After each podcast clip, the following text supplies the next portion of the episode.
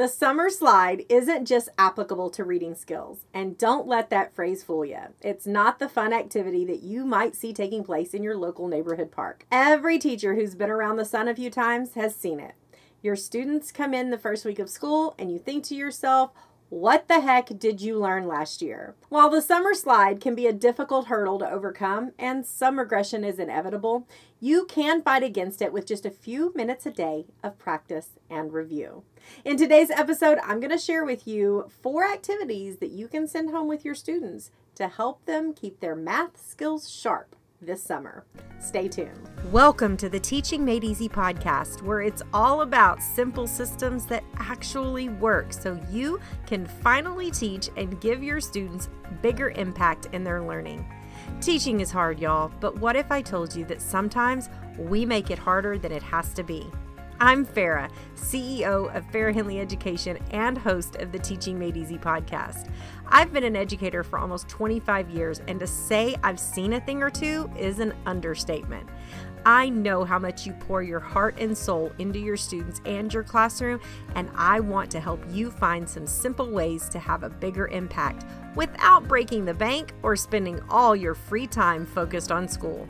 You don't have to be a Pinterest teacher to be a great teacher, and that is what this podcast is all about. So grab your favorite beverage, head out on that walk, or just soak the day away in a bubble bath. But sit back and let's enter the world of teaching made easy.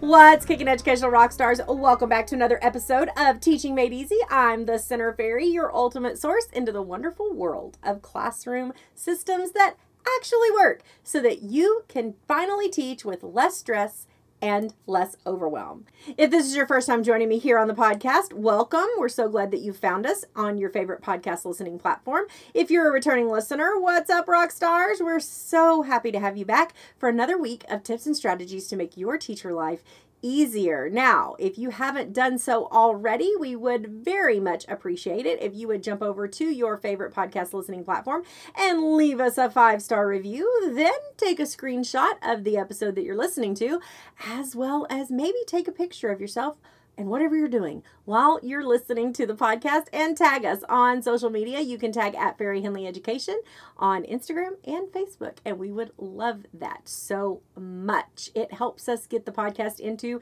as many teacher ears as we possibly can. And we know that that is how we are going to be able to have the biggest impact on teachers and students. Let's dive into today's content. Now, fighting against the summer slide isn't necessarily hard. A skills based review that students can complete independently in only a few minutes a day will keep their math and reading skills sharp and ready for next year.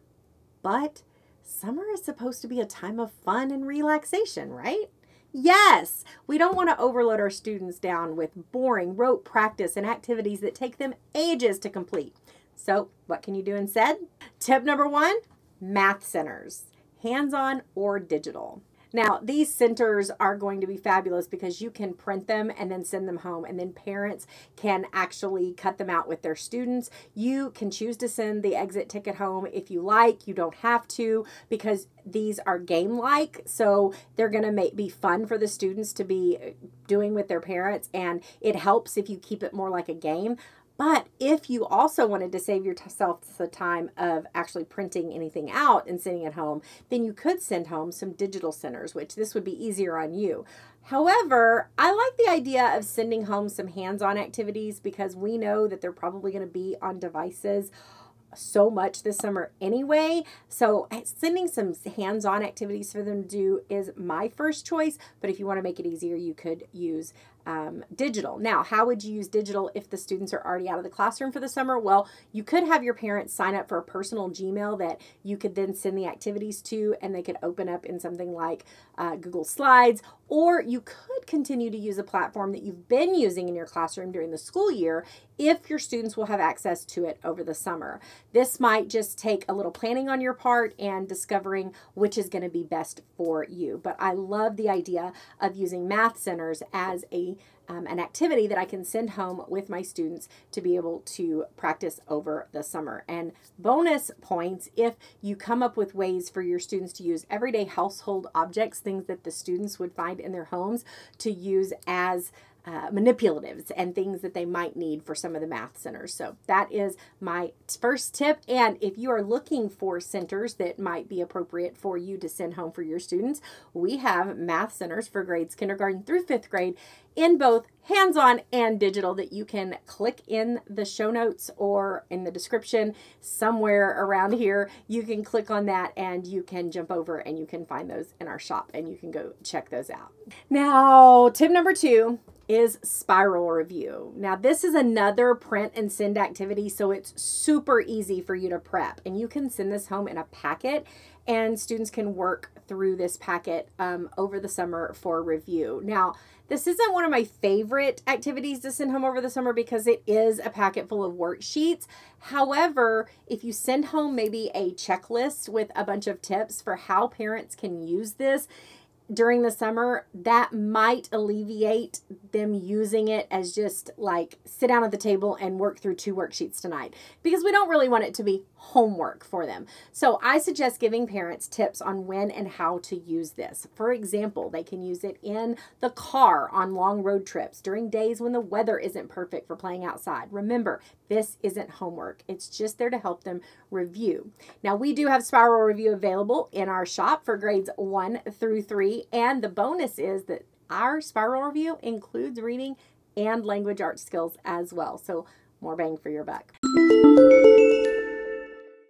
This summer is also a great time to get your own classroom organized and in tip top shape. That's where I come in. I want to help you whip your centers into shape, starting with getting them all organized so that you can actually know what you have and where you need to grow. Jump over and grab my free guide, Three Steps to Organizing Your Math and Literacy Centers with the labels, and get started on your path to taming the chaos in your classroom. Now, tip number three is probably my favorite and that is math games. Now, math games are a perfect way to keep their skills sharp without it seeming like work. This also encourages time with family and friends, as most of these games are played with more than one person. So, using games like our Squares Your Brain or Bump math games are perfect for this, and they're easy and low prep for you. Just print the game, put them into gallon Ziploc bags, and send them home. All of our games come with multiple game boards that cover a variety of skills, so they're perfect to send home with parents to have on hand for those rainy days or before bed as bonding time. Make sure you send home a little how to use guide for parents to help them on how to keep this fun and again, not homework.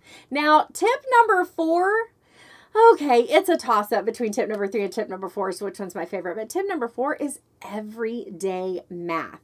Nothing is better than having students put their math skills to use in everyday life scenarios. Put together a simple little list of math skills that your students have learned this year and then provide parents with everyday activities that they can have their child use those skills in. Activities like grocery shopping, measuring out ingredients when cooking, making change at the restaurant, counting the tip after a meal. When our students make these live connections, they commit these skills to a very different part of their brain and are able to recall these skills much easier. Now, whichever method you choose to help your students keep their math skills sharp this summer, the key is making it fun. Don't let the summer review just become more homework that they dread and avoid. By making it fun, they will be encouraged to practice over and over and be in tip top shape for the coming year. Now, are you looking for more tips, strategies, and simple systems to make your teacher life a little easier? Check out the videos on your screen. Thanks for watching and keep being an educational rock star. And that's a wrap. Thanks for listening to today's episode. You can find all the links mentioned in today's episode by clicking the link in the description to jump over to the show notes. I know your time is valuable as a teacher, and I am honored that you chose to spend a piece of it with me. Help other teachers like you find the podcast by leaving a review on Apple Podcasts or your favorite podcast listening platform. Don't forget to subscribe to the podcast so that you get notified when new episodes are available. Thanks again for listening, and most importantly, keep being educational rock stars.